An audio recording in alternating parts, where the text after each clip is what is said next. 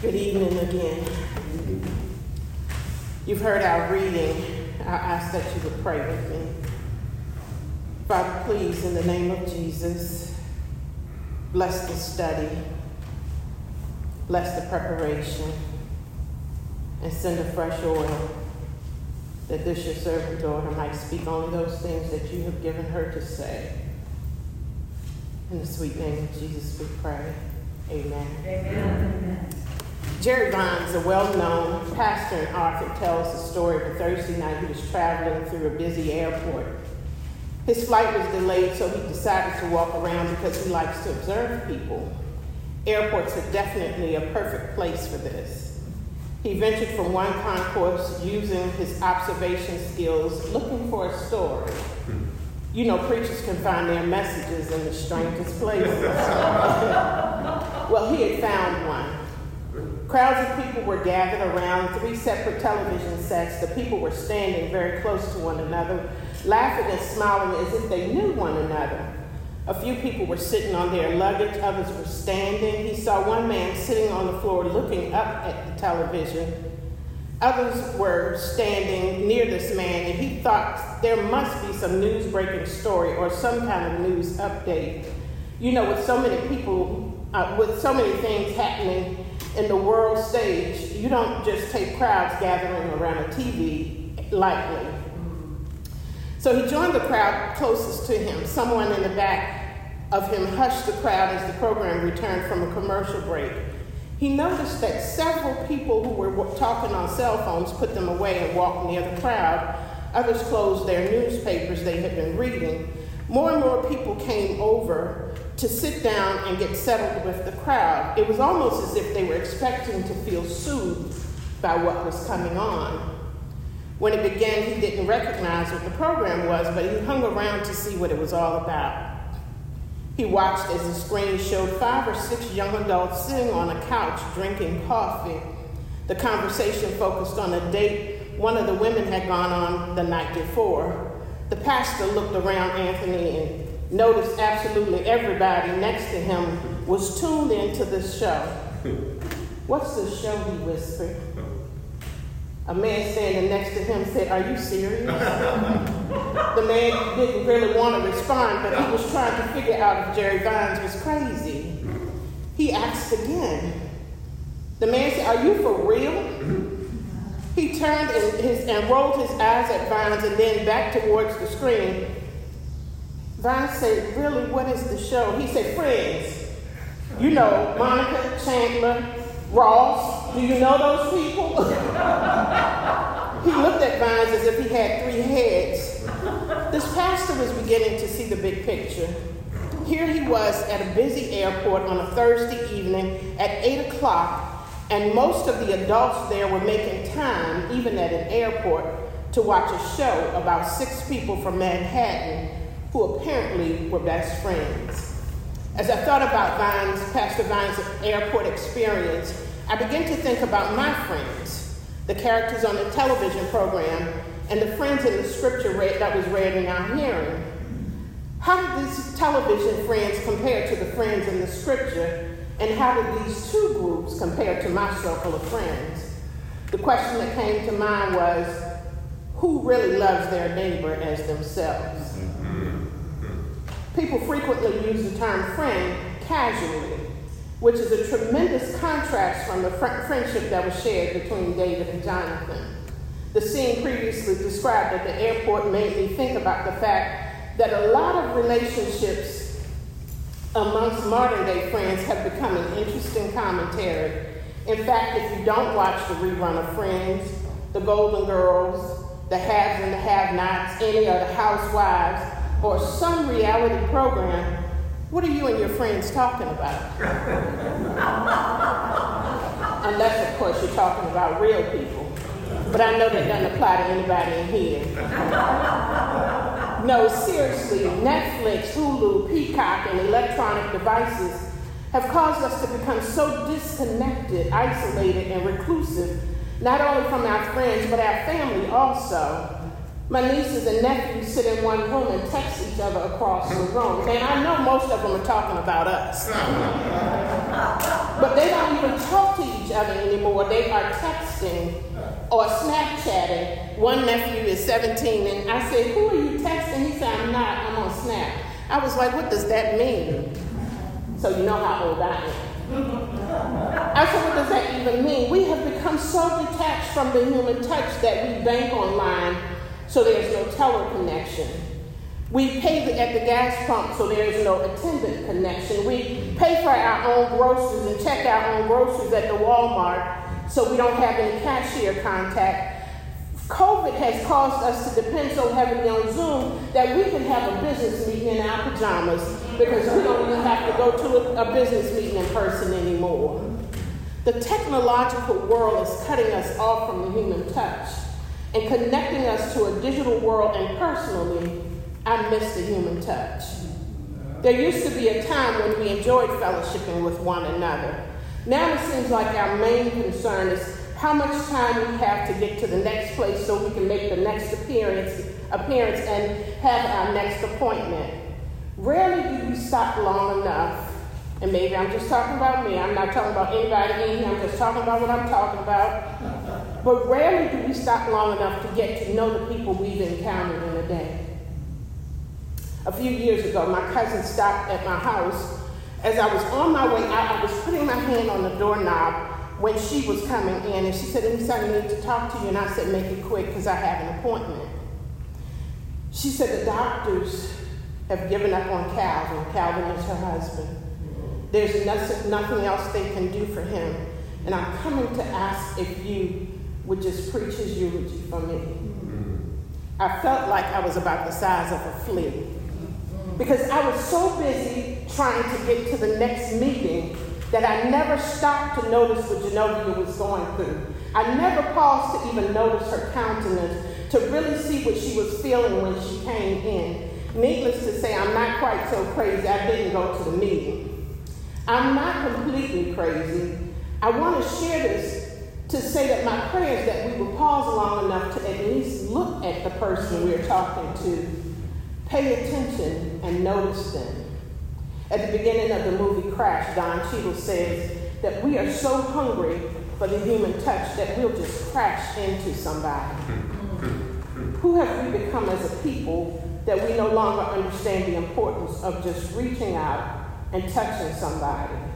It's not just a song that Diana Ross sang in the 80s. So let me support my claim. Research was done in 1986 at the University of Alabama that suggests that there's a significant need for a human touch in order for, for infants to survive. Jane, the study was done 35 years ago, but the fact remains that there is a major connection between premature infants and the effect of human touch.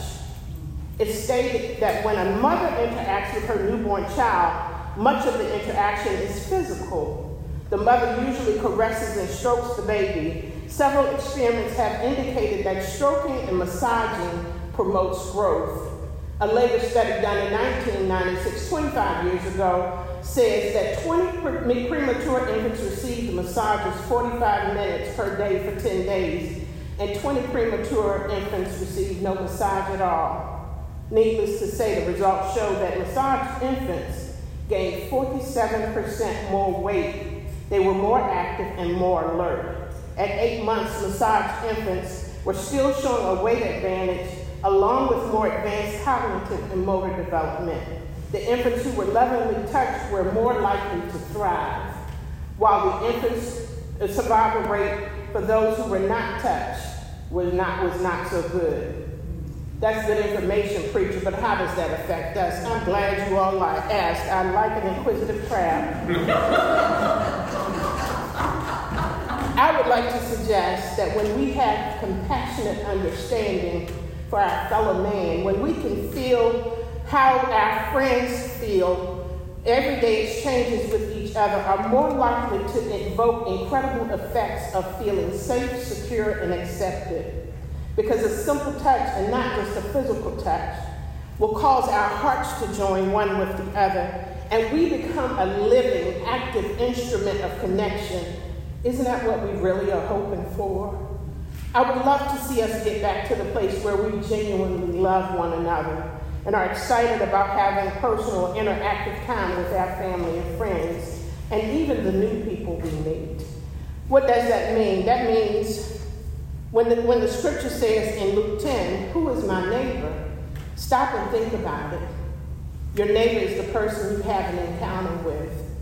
And because of that experience, life is better.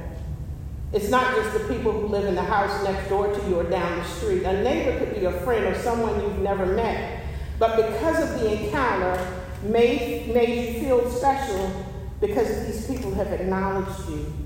When you get home, read the rest of Luke chapter 10. You'll find that when Jesus went to Mary Martha's house, and Martha was so busy doing that, she got angry because Mary was being.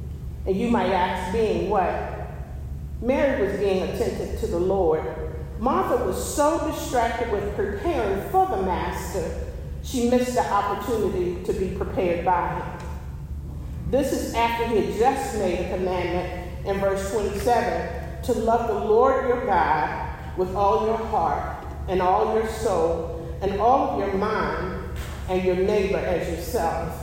In other words, until we love the Lord with every fiber of our being, we can't effectively or healthily love anybody else. I'm glad we get to see what real love looks like in the 18th chapter of 1 Samuel. It's amazing to me that Jonathan got this thing right the first time because in verse 1 it says, the scripture says that when David finished speaking to Saul, the soul of Jonathan was knit with his soul, with David. And Jonathan loved him as his own life. So, what kind of love is this that Jonathan had for David? It was an agape love, a love that was unconditional, a love that didn't have a dollar sign attached to it, a love that knew no end, a love that was a true covenant because without exchanging one vow, they loved each other until death did them part. Sounds sort of like how Jesus loved us. I really wish I had time to unpack this message, but I'm going to just um, be like J Lo was with all of her husbands. I'm going to sit down in a minute because I won't be with you long. What kind of love is this? It's a love that's committed.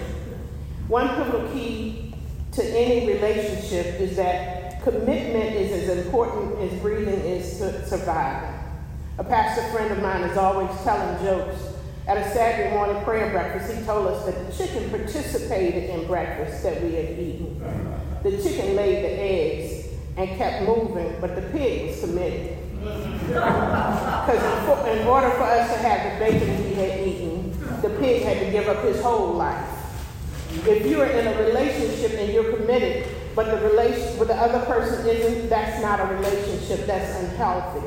If you're in, in any type of relationship that that somebody is not doing what not putting in what you're putting in, you might want to look for another one. So it's a love that's committed.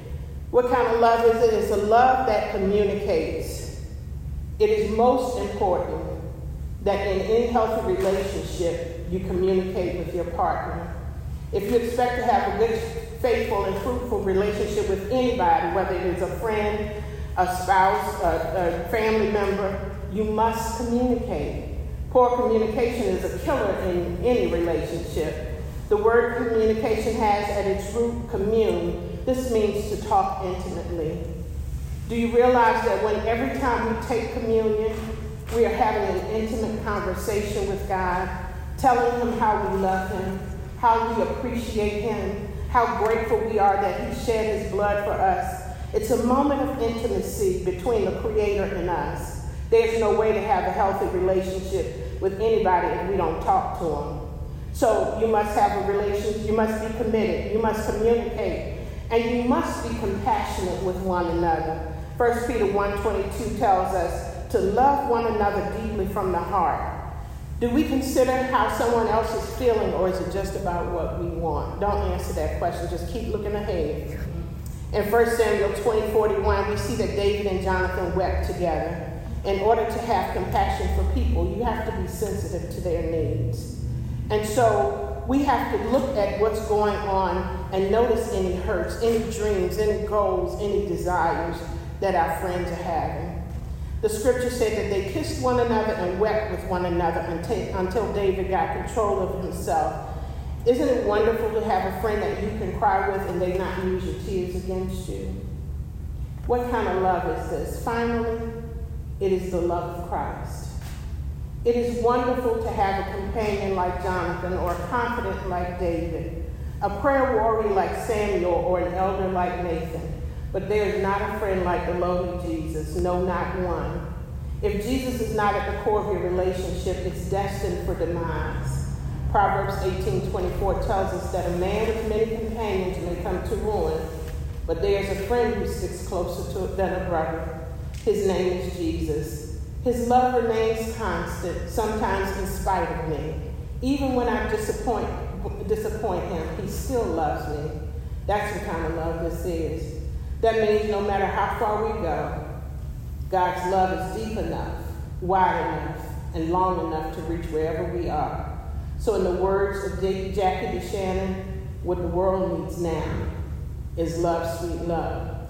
What kind of love is this? It's a love that communicates, a love that is committed, a love that is compassionate, and it's the love of Christ.